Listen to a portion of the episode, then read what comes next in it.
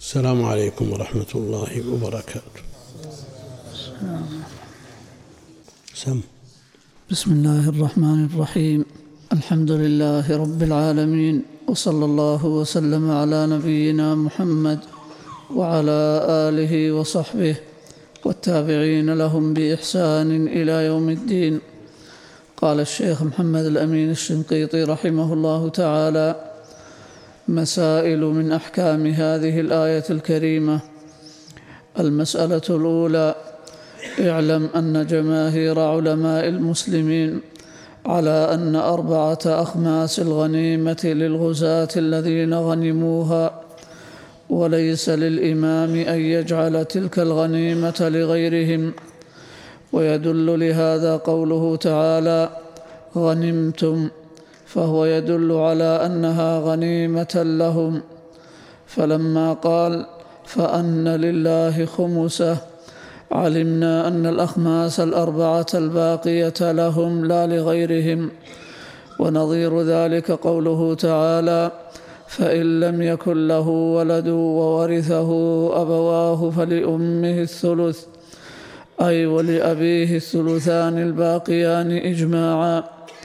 فكذلك قوله فأن لله خمسه أي وللغانمين ما بقي. وهذا القول هو الحق الذي لا شك فيه. وحكى الإجماع عليه غير واحد من العلماء. وممن حكى إجماع المسلمين عليه ابن المنذر وابن عبد البر والدا والداودي والمازري والقاضي عياض وابن العربي والأخبار بهذا المعنى متظاهرة. وخالف في ذلك بعض أهل العلم وهو قول كثير من المالكية ونقله عنهم المازري رحمه الله. أيضا قالوا خالف بعض أهل العلم الحمد لله رب العالمين وصلى الله وسلم وبارك على عبده ورسوله نبينا محمد وعلى آله وأصحابه أجمعين. قول جمهور أهل العلم أو جماهيرهم أن الخمس لله ورسوله ومن معه وأربعة الأخماس للغانمين. ولا يجوز للإمام أن يتصرف في أربعة الأخماس ولا يجتهد فيها بل تقسم على مستحقيها. خالف بعض أهل العلم مستدلين بأن النبي عليه الصلاة والسلام قسم غنائم حنين على حسب ما تقتضيه المصلحة مصلحة الدعوة والتأليف وأعطى بعض الحاضرين العطايا العظيمة وحرم بعض المشاركين في الغزوة. وكذلك ما جاء في غزوة الفتح. وأن مكة فتحت عنوة وإذا فتحت عنوة فغنيمتها لمن يغنمها للغانمين الحاضرين الغزاة. والنبي عليه الصلاة والسلام من على أهل مكة فلم يقسم أموالهم ولم يسب نساءهم. مما يدل على أن الإمام يجتهد. فالمرجح قول الجمهور وأن هذه قضايا يحتف بها ما يجعل القول الثاني مرجحا لهذه الأمور. والمؤلف رحمه الله سوف يتعرض لشيء من هذا ويبين رأيه في المسألة. وعلى كل حال القول الأول نقل عليه الإجماع. صحيح أنه وجد من يخالف. ولا إجماع مع الخلاف. ولكن دعوى الإجماع مع وجود المخالف تجعل طالب العلم يهاب الإجماع. ولا يحكم بغير مقتضاه إلا بشيء قوي جدا مقاوم. وأما قول الشوكاني رحمه الله ودعاوى الإجماع التي يدعيها من يدعيها من أهل العلم تجعل طالب العلم لا يهاب الإجماع. ها؟ تجعل طالب العلم لا يهاب الإجماع. نقول كلمة إجماع لا هيبتها مهما كثر ناقضوها ومعارضوها. أقل الأحوال أن تكون قول الجمهور. قول الجمهور أو الأكثر. على كل حال على طالب العلم أن يتريث حينما يسمع كلمة إجماع لأن الأمة بمجموعها معصومة أن تقول بغير الحق. وهذه المسألة طويلة الذيول كثير تحتاج إلى وقوف طويل. وتحرير ولكن خلاصة القول أن الإجماع له هيبته. نعم. إشكالية بعضهم ينقل الإجماع وينقل الخلاف. وينقل لا هو نفسه ينقل الخلاف. لا على نقيضه وشو يكون الإجماع على مسألة ثم يكون بعض الطرف الآخر ينقل الإجماع على نقيض هذا يعني تعارض الإجماعات.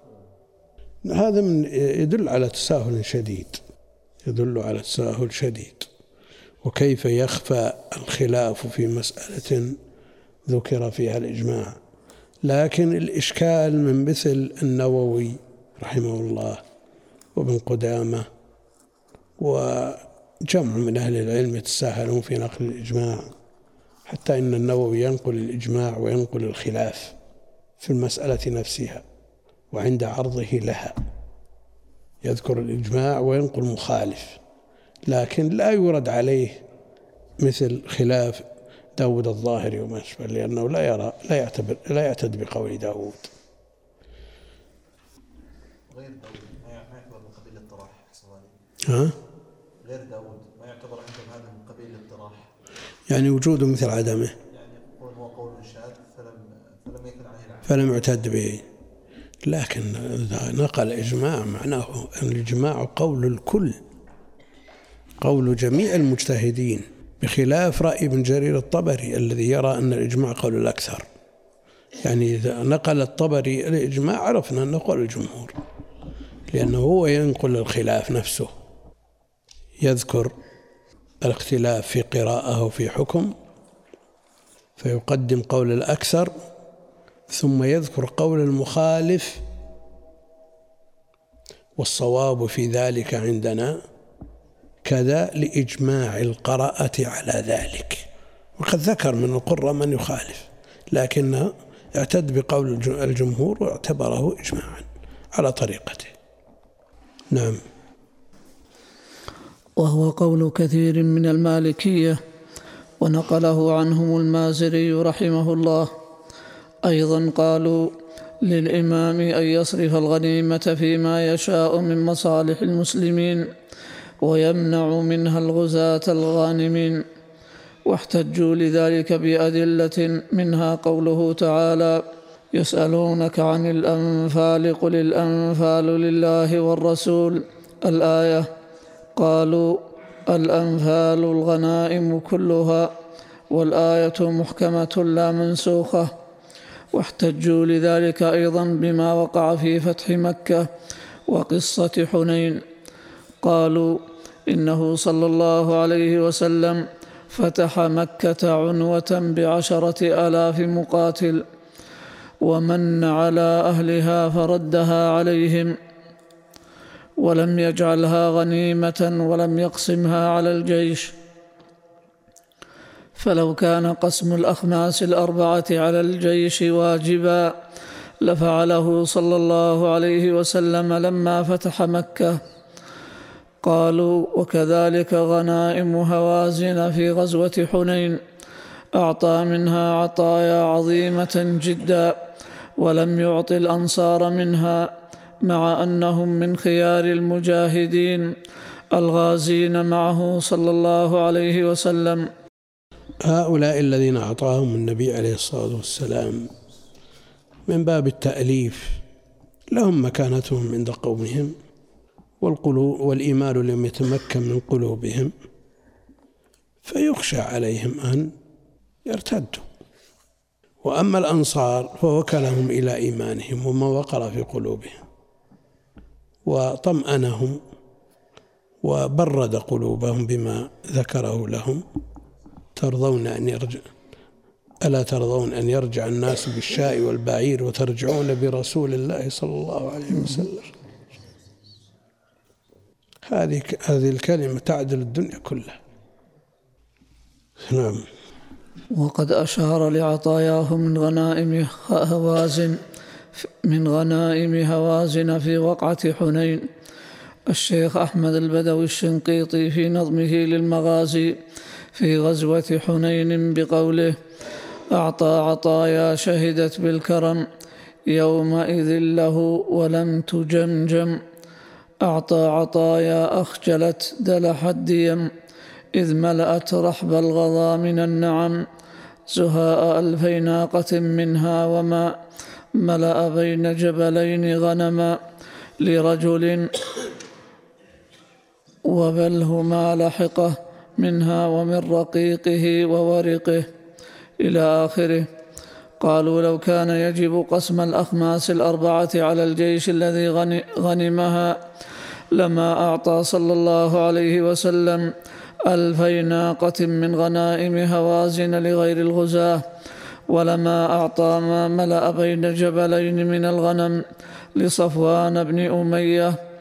وفي ذلك اليوم أعطى الأقرع بن حابس التميمي مئة من الإبل وكذلك عيينة بن حصن الفزاري حتى غار من ذلك العباس بن مرداس السلمي. وقال في ذلك شعره المشهور أتجعل نهبي ونهب العبيد ونهب العبيدين عيينة والأقرع فما كان حصن ولا حابس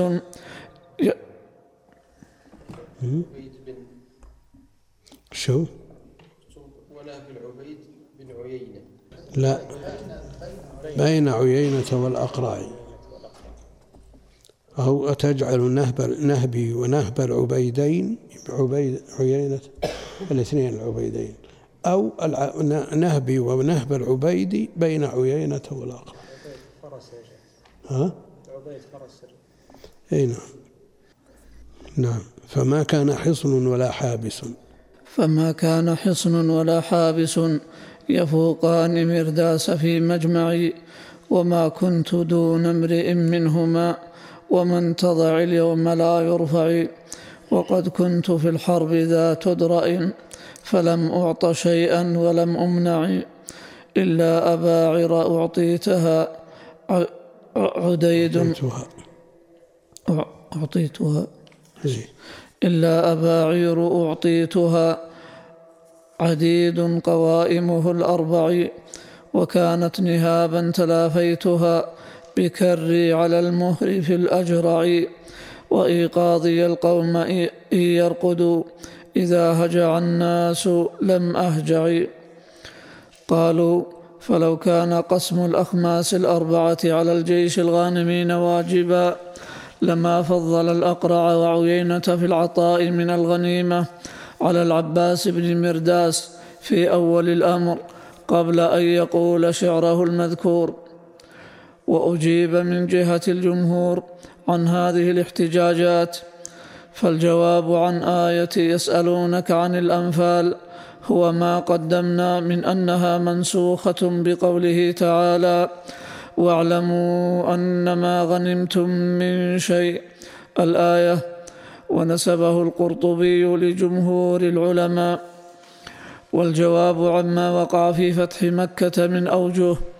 الأول أن بعض العلماء زعموا أن مكة لم تفتح عنوة ولكن أهلها أخذوا الأمان منه صلى الله عليه وسلم. وممن قال بهذا الشافعي رحمه الله واستدل قائل هذا القول بقوله صلى الله عليه وسلم من دخل دار أبي سفيان فهو آمن وهذا ثابت في الصحيح.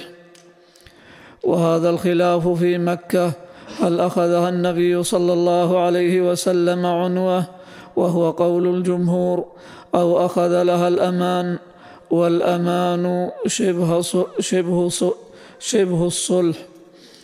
عقده الشيخ أحمد البدوي الشنقيطي في مغازيه بقوله في غزوة الفتح يعني مكة واختلفوا فيها فقيل أمنت وقيل عنوة وكر وكرها أخذت.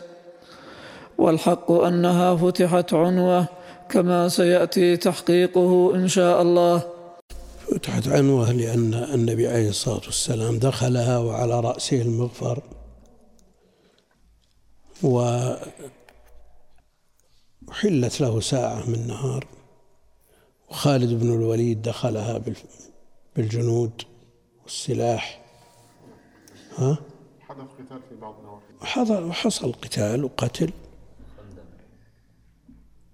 المقصود أن المرجح أنها فتحت عنوة. ولكن كيف يجاب عن قول الجمهور فيما يتعلق بالتخميس على الغانمين؟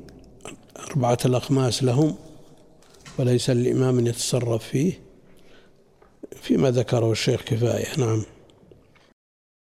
ومن أظهر الأجوبة عما وقع في فتح مكة أن مكة ليست كغيرها من البلاد لأنها حرام بحرمة الله.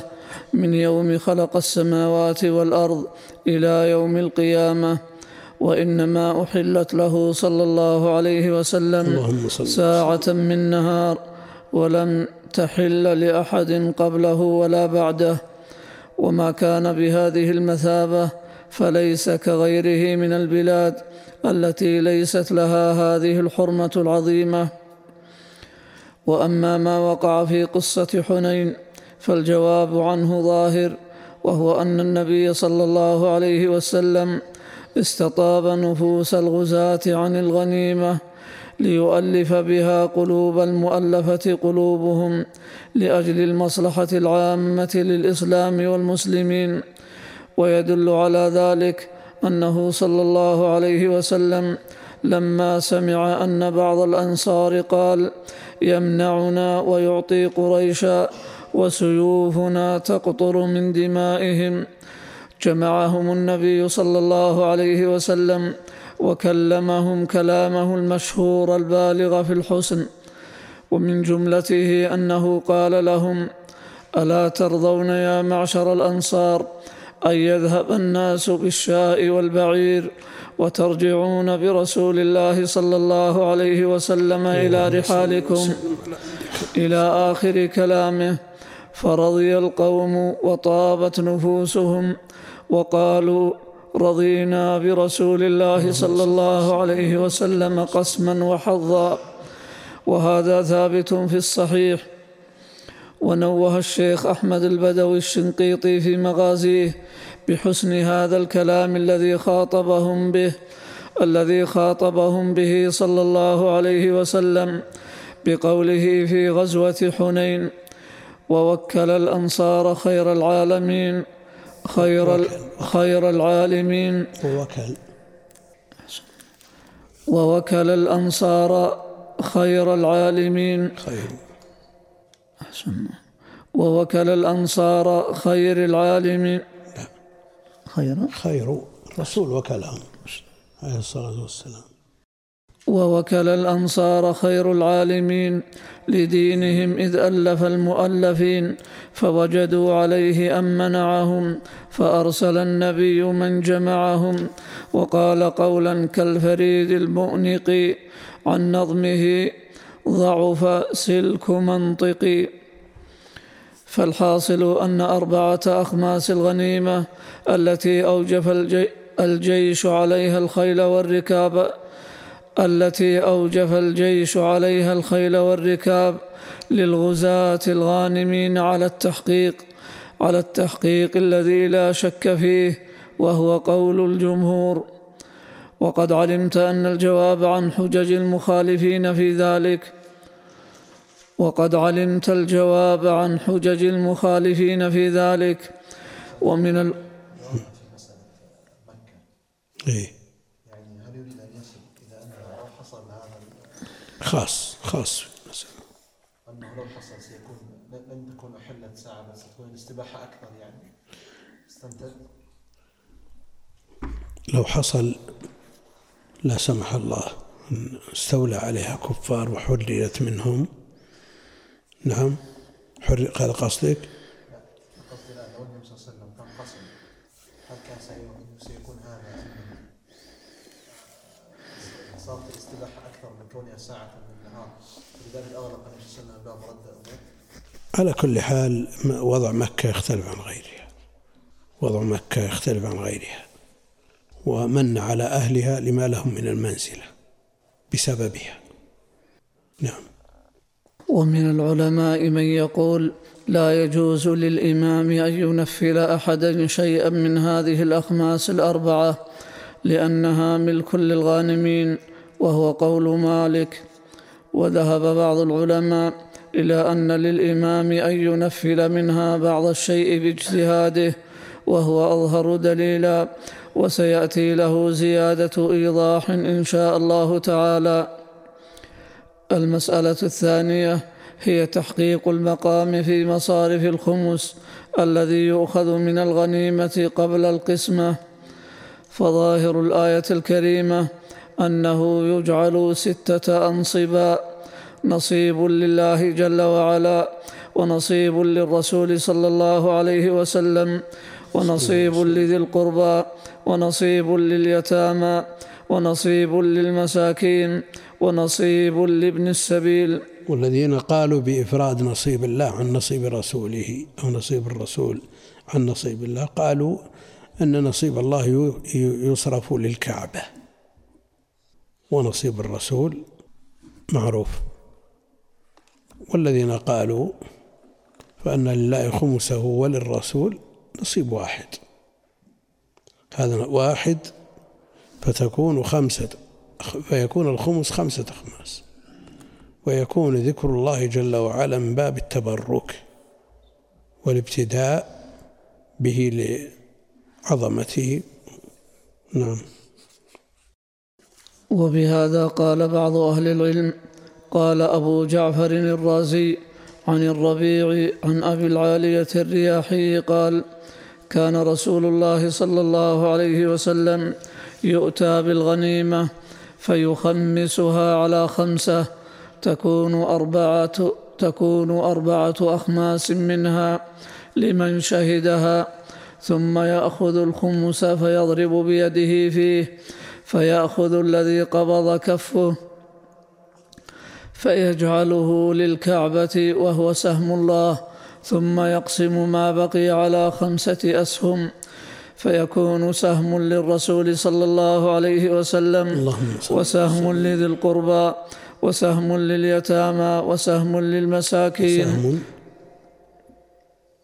فيكون سهم للرسول صلى الله عليه وسلم وسهم لذي القربى وسهم لليتامى وسهم للمساكين وسهم لابن السبيل.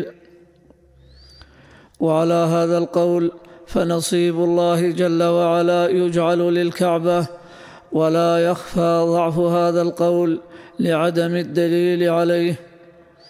وقال وقال بعض من قال بهذا القول إن نصيب الله جل وعلا يرد على ذوي الحاجة. والتحقيق أن نصيب الله جل وعلا ونصيب الرسول صلى الله عليه وسلم واحد. وذكر اسمه جل وعلا استفتاح ك- وذكر وذكر وذكر اسمه جل وعلا. استفتاح كلام للتعظيم. وممن قال بهذا القول ابن عباس كما نقله عنه الضحاك. وهو قول إبراهيم النخعي والحسن بن محمد بن الحنفية والحسن البصري والشعبي وعطاء بن أبي رباح وعبد الله بن بريدة وقتادة ومغيرة وغير واحد كما نقله عنهم ابن كثير. والدليل على صحة هذا القول ما رواه البيهقي بإسناد صحيح عن عبد الله بن شقيق عن رجل قال أتيت النبي صلى الله عليه وسلم وهو بوادي القرى وهو يعرض فرسا. فقلت يا رسول الله ما تقول في الغنيمة؟ فقال لله خمسها وأربعة أخماسها للجيش. قلت فما أحد أولى به من أحد؟ قال لا ولا السهم تستخرجه من جيبك لست أحق به من أخيك المسلم. وهذا دليل واضح على ما ذكرنا. جهالة الرجل. الذي يروي عنه أبو وائل شقيق بن آه الذي يروي عنه عبد الله بن شقيق الرجل لم يسمى وجهالته لا تضر لأنه صحابي لأنه صحابي نعم ويؤيده أيضا ما رواه الإمام أحمد عن المقدام بن معدي كرب. عن المقدام بن معدي كرب الكندي أنه جلس مع عبادة بن الصامت وأبي الدرداء والحارث بن معاوية الكندي رضي الله عنهم فتذاكروا حديث رسول الله صلى الله عليه وسلم فقال أبو الدرداء لعبادة يا عبادة كلمات رسول الله صلى الله عليه وسلم في غزوة كذا وكذا في شأن الأخماس. فقال عبادة إن رسول الله صلى الله عليه وسلم صلى بهم في غزوة إلى بعير من المغنم فلما سلم قام رسول الله صلى الله عليه وسلم فتناول وبرة بين أنملتيه. فقال إن هذه من غنائمكم وإنه ليس لي فيها إلا نصيبي معكم إلا نصيبي معكم الخمس والخمس مردود عليكم فأدوا الخيط والمخيط وأكبر من ذلك وأصغر ولا تغلوا فإن الغلول عار ونار على أصحابه في الدنيا والآخرة. وجاهدوا الناس في الله القريب والبعيد ولا تبالوا في الله لومة لائم. وأقيموا حدود الله في السفر والحضر وجاهدوا في الله فإن الجهاد باب من أبواب الجنة عظيم. ينجي الله به من الهم والغم. قال ابن كثير بعد أن ساق حديث أحمد هذا عن عبادة بن الصامت بعد أن ساق حديث أحمد هذا عن عبادة بن الصامت. هذا حديث حسن عظيم ولم أره في في شيء من الكتب الستة من هذا الوجه. ولكن روى الإمام أحمد أيضا وأبو داود والنسائي من حديث عمرو بن شعيب عن أبيه عن جده عبد الله بن عمرو عن رسول الله صلى الله عليه وسلم نحو نحوه في قصة الخمس والنهي عن الغلول. وعن عمرو بن عبسة.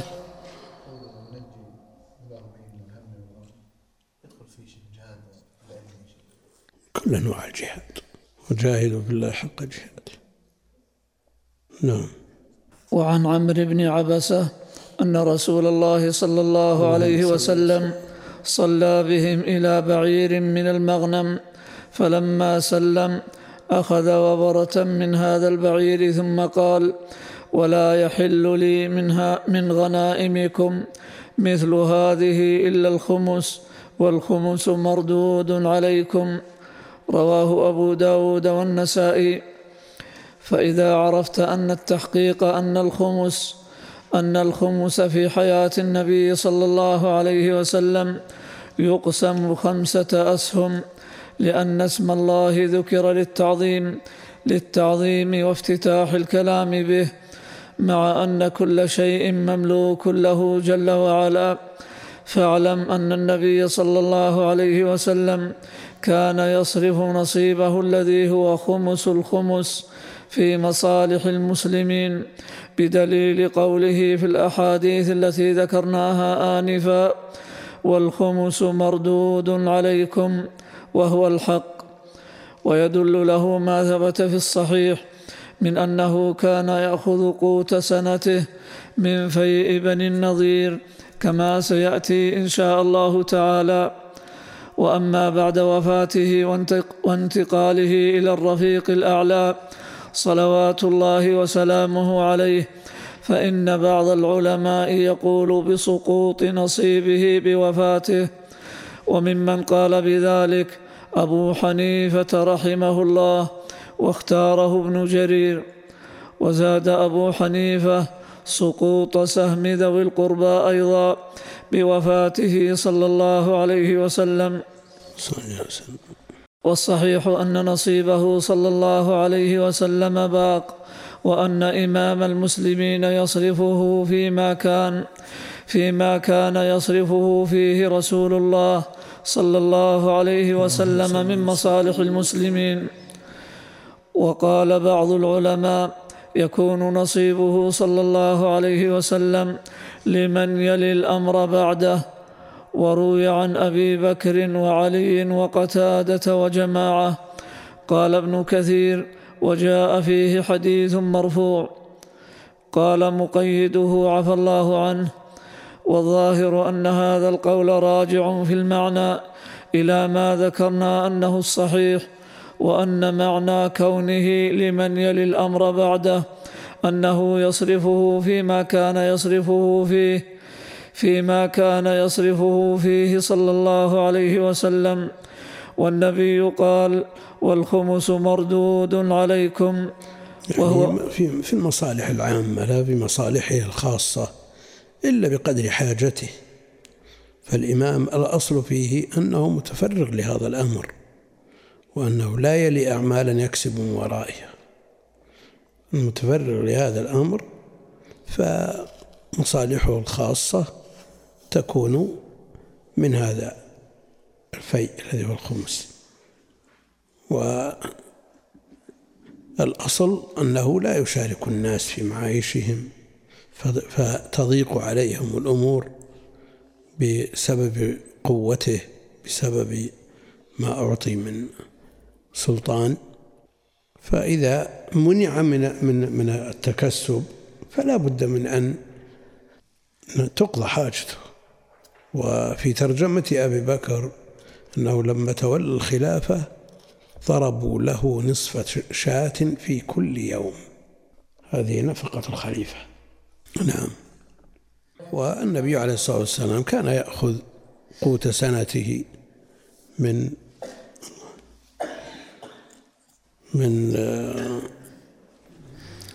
في بن أي نعم بن النظير. نعم.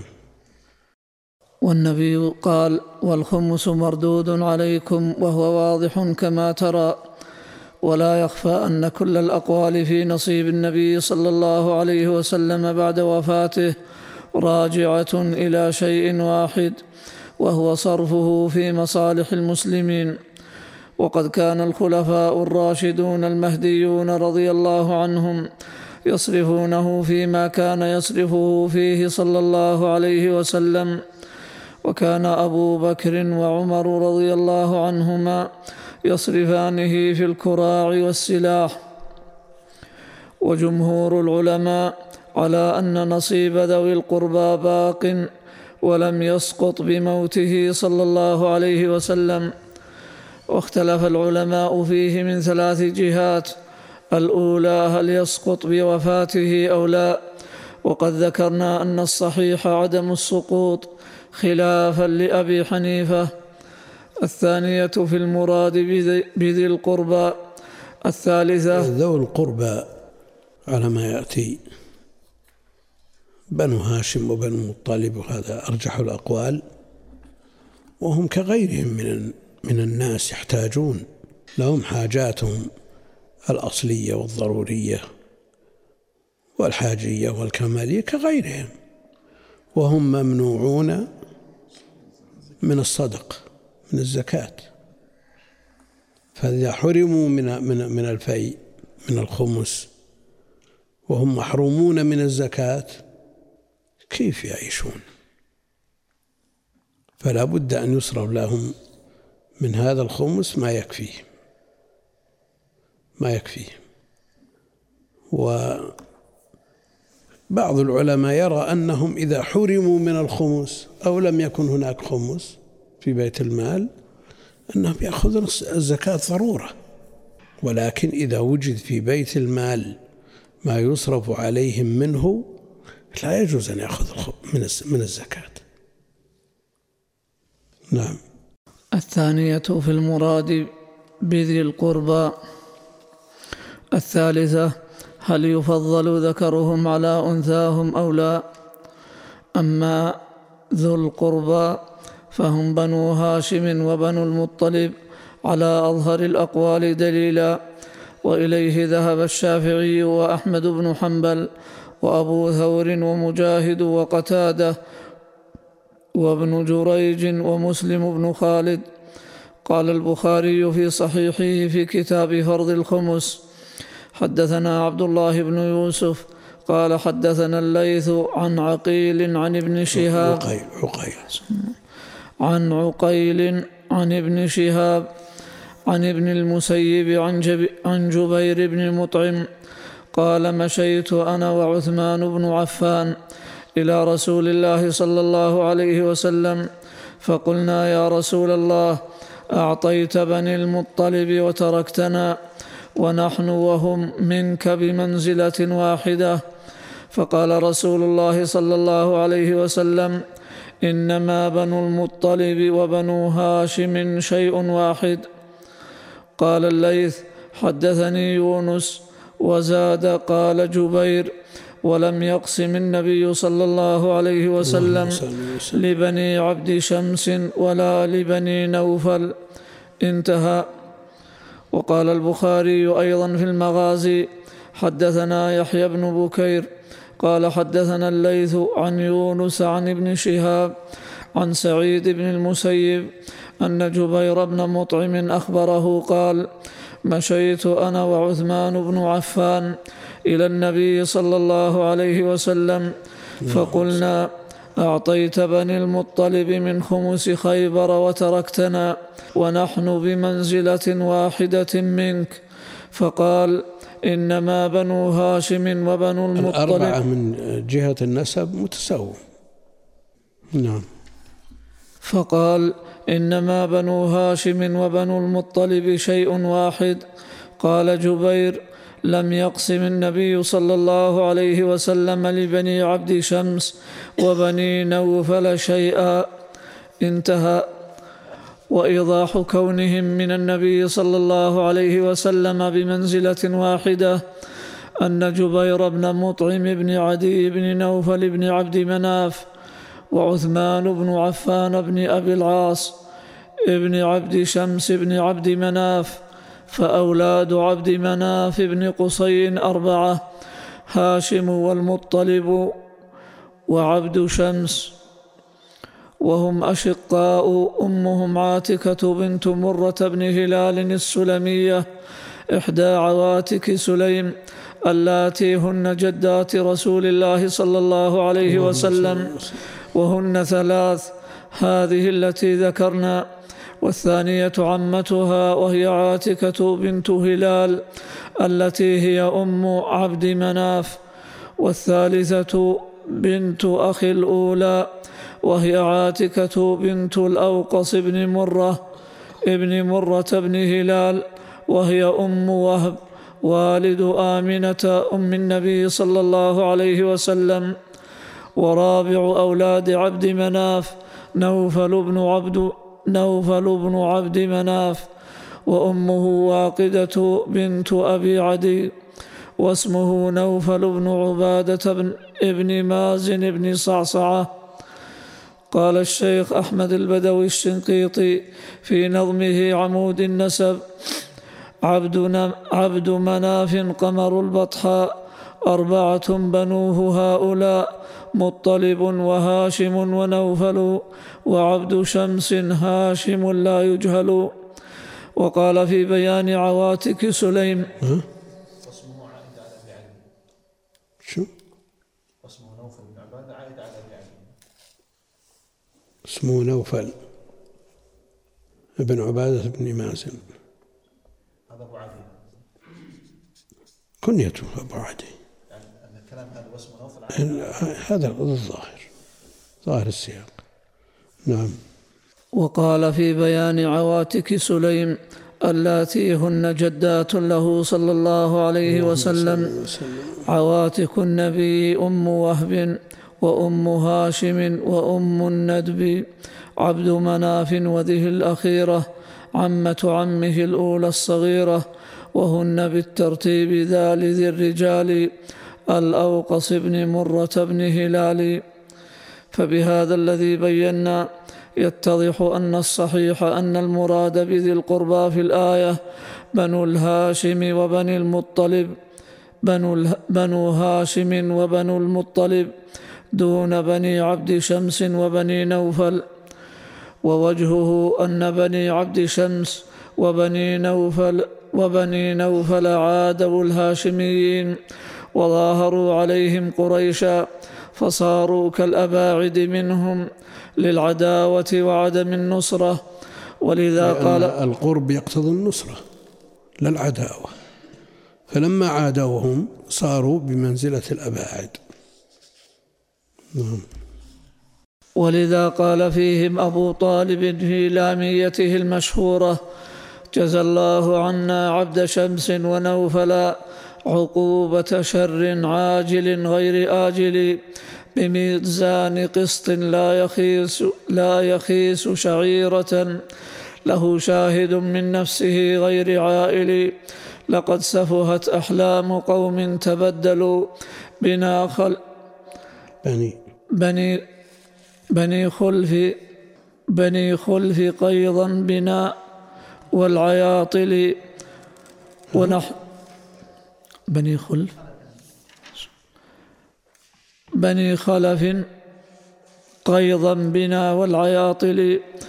عندنا غين غين غين والغياطلي أدري والله؟ الصواب ما أدري. بني خلف قيضا بنا والغياطل ونحن الصميم من ذؤابة هاشم وآل قصي في الخطوب الأوائل.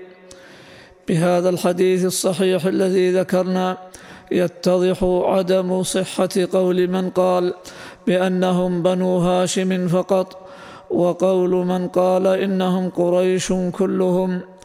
وممن قال بأنهم بنو هاشم فقط عمر بن عبد العزيز وزيد بن أرقم ومالك والثوري ومجاهد وعلي بن الحسين والأوزاعي وغيرهم. وقد أخرج الشافعي وعبد الرزاق وابن أبي شيبة ومسلم وابن جرير وابن المنذر وابن أبي حاتم وابن مردويه والبيهقي في سننه عن ابن عباس أن نجدة الحروري كتب إليه كتب إليه يسأله عن ذوي القربى الذين ذكر الله فكتب إليه إنا كنا نرى أنه أنهم فأبى ذلك علينا قومنا وقالوا قريش كلها ذو قربى. وزيادة قوله وقالوا قريش كلها تفرد بها أبو معشر وفيه ضعف. وما قدمنا من قول معشر. أبو معشر. أبو م- أبو معشر نجيح. السندي ضعيف. نعم. وما قدمنا من قول النبي صلى الله عليه وسلم وفعله الثابت في الصحيح يعين أنهم بنو هاشم والمطلب. وهو قول الشافعي وأحمد بن حنبل وكثير من أهل العلم. فإذا عرفت أنه صلى الله عليه وسلم قضى بخمس الخمس من غنائم خيبر لبني هاشم والمطلب وأنهم ذو القربى المذكورون في الآية فاعلم أن العلماء اختلفوا هل يفضل ذكرهم على أنثاهم. هذه المسألة الثالثة. ونقف عليها ها؟ يقول ان النصره لا الحرمان وان في اخذهم لا لا يخرجهم من عموم هذه الصدقات بل. شو؟ لا تحل لمحمد ولا لآل محمد. وأيضا في المقابل أي نعم. يقول هذا العموم لا يج... لا يخرج بني المطلب منه من أجل ما جاء في النصرة. فإن النصرة جعلتهم يشاركون في الخمس لكن لا تقضي الحمام فيكونون كعبد الشمس وكنب يعني مغنم دون مغرم. ها؟